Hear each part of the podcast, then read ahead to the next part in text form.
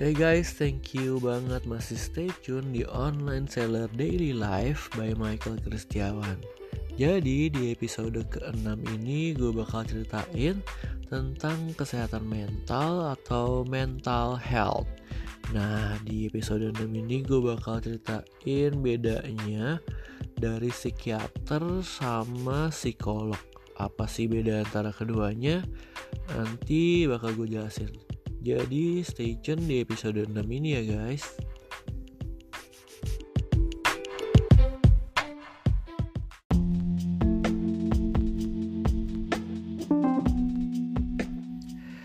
Ya, jadi di episode ke-6 ini gue bakal ceritain tentang bedanya psikiater sama psikolog. Jadi ya ini emang kisah gue sih. Waktu itu gue itu lagi stres banget, mungkin bisa dibilang depresi dan juga emosi gue nggak stabil. Nah pertama-tama gue itu mencari yang namanya psikolog. Psikolog ini dulu gue itu pergi ke tempat yang namanya Life Spring itu adanya di Medit. Nah di sini ada psikolog gue ngobrol sama dia gue janjian dulu jamnya tanggalnya terus gue janjian gue ngobrol selama sejam Nah, psikolog yang baik itu biasa akan nanya, dia akan gali kita, dia akan dengerin kita tanpa dia menjudge kita sama sekali. Jadi di awal-awal dia nggak ngejudge kita sama sekali, dia dengerin, dia tahu, dia pelajarin cara cara ya gimana cara gue menanggapi masalah sampai dia bisa tahu oh jalan keluarnya mungkin bisa kamu coba seperti ini A B C D. Dia ngasih kita option pilihan uh, untuk mengcoping masalah itu. Itu yang dilakukan oleh psikolog. Nah psikolog yang bersertifikasi dia boleh melakukan uh, tes kejiwaan. Jadi kamu boleh diisi alat tes alat tesnya benar-benar yang uh, apa namanya yang benar-benar akurat sehingga alat tes ini ini ilmiah. Jadi kamu bisa ketahuan uh, kamu itu gejala sakitnya itu di mana. Sehingga bisa ditentukan oh ini perlu pakai obat kah? Oh ini perlu terapinya seperti apakah gitu. Nanti kalau udah tahu misalnya dia perlu pakai obat nih nanti kamu bakal dirujuk ke namanya psikiater Nah, psikiater ini yang bakal ngasih kamu obat.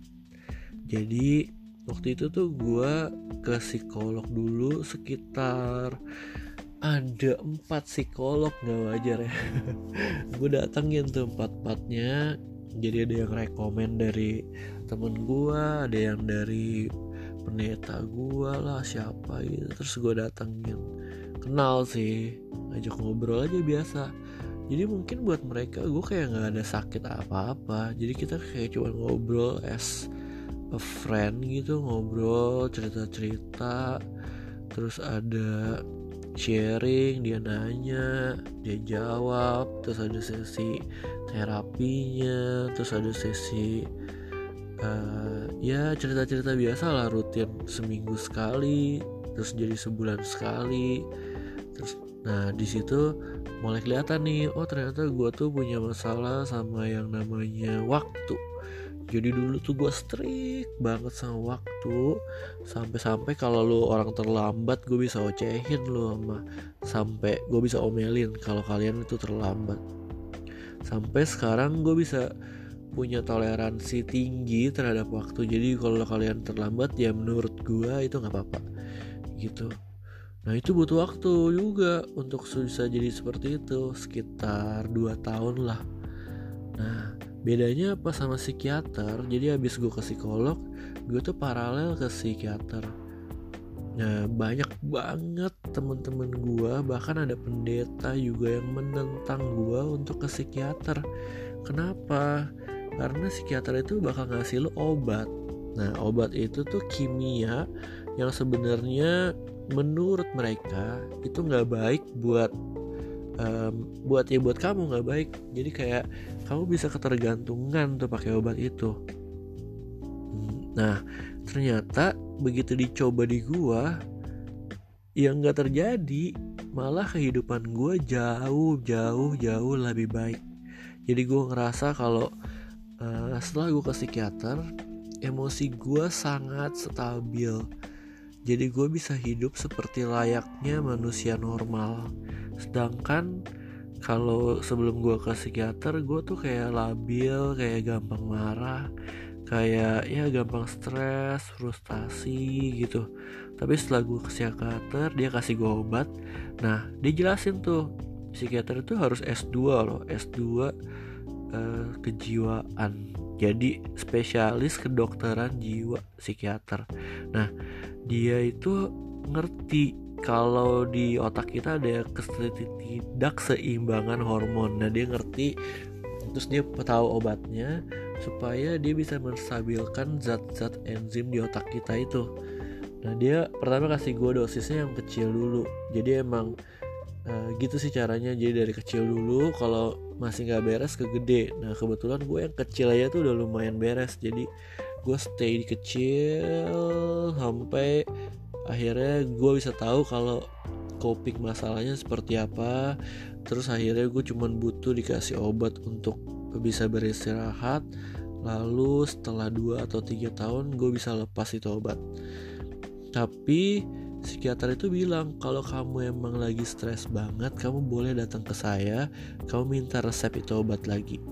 Nah buat catatan obat yang dikasih psikiater itu jumlahnya terbatas, nggak boleh dibeli bebas dan harus menggunakan resep dia. Jadi ya nggak boleh kamu main-main beli obat jenis itu.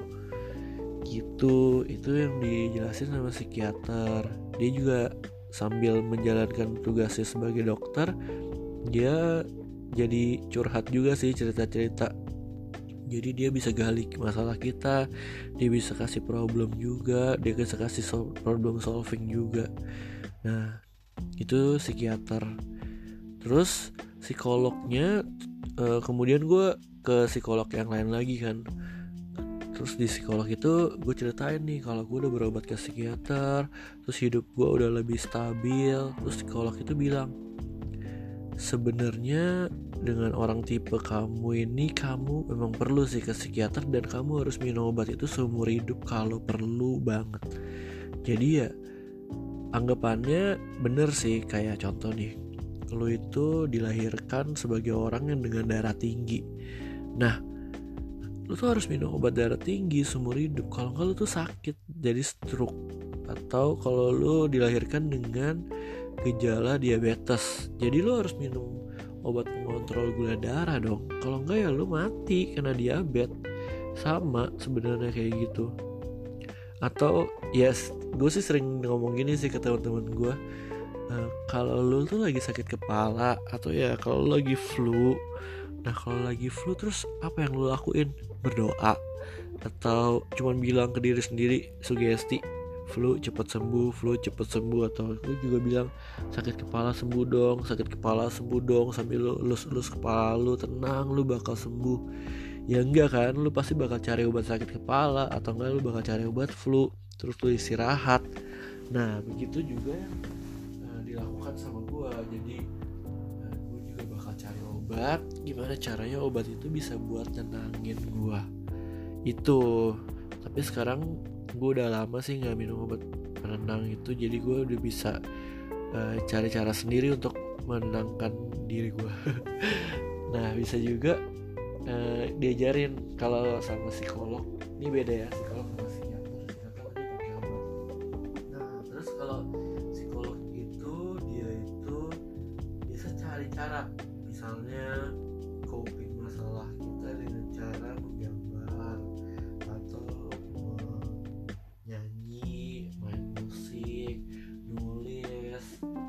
ya banyak cara sih. Atau bisa kamu bisa cerita. Nah itu dia bikin coping masalah memecahkan masalah dengan cara yang lain-lain. Cuman ya begitu katanya sih kalau kasus kayak gue ini ya mesti minum obat. Terus efek sampingnya minum obat apa sih di gue nah jadi eh, ini lucu sih. Efek sampingnya ketika gue minum obat adalah gue menjadi tidak gila jadi tidak gila. Iya benar. Gue jadi orang yang normal orang yang bisa bangun dengan tegar kerja optimal. Tapi gue nggak gila. Jadi ya ide-ide kreatif gue tuh hilang semua. Hidup gue flat mungkin warnanya abu-abu.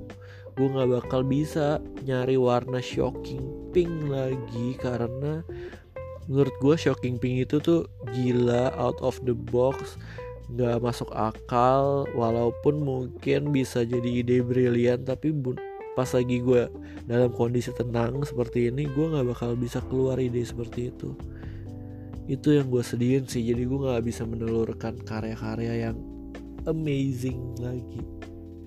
Gitu makanya pas lagi gue lagi dalam kondisi stabil lagi dalam kondisi terapi gue kadang suka kangen banget masa-masa di mana gue bisa punya emosi yang begitu dalam emosi yang begitu dinamis yang bisa bikin karya-karya seni yang nggak ngerti nggak bisa nggak bisa diungkapkan dengan kata-kata sih.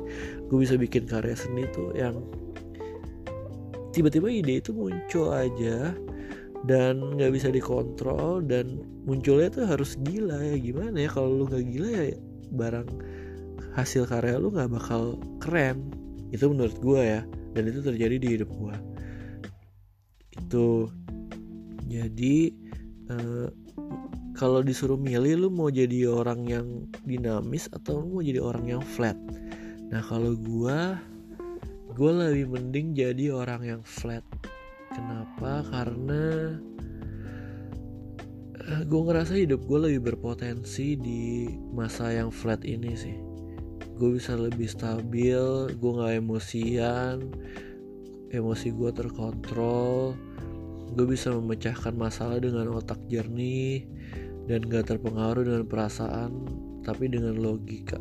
Itu yang bikin gue uh, seneng banget sama kehidupan gue yang sekarang daripada gue bisa jadi gila bisa bikin karya yang aneh-aneh yang nggak ngerti lagi itu bisa muncul dari mana?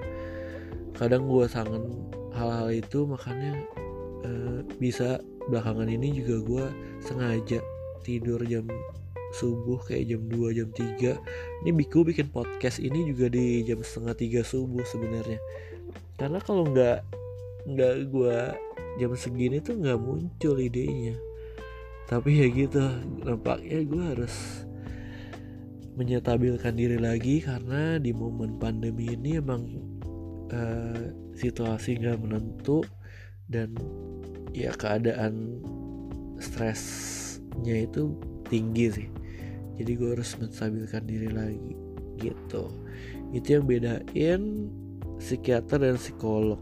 Jadi buat kalian yang pengen nanya-nanya atau pengen ya sharing-sharing boleh sih ke Instagram gue di at underscore hello Michael jadi gitu aja sharing dari gue tentang perbedaan psikiater dan psikolog di episode 6 online seller daily life Sampai jumpa di podcast gue berikutnya. See ya.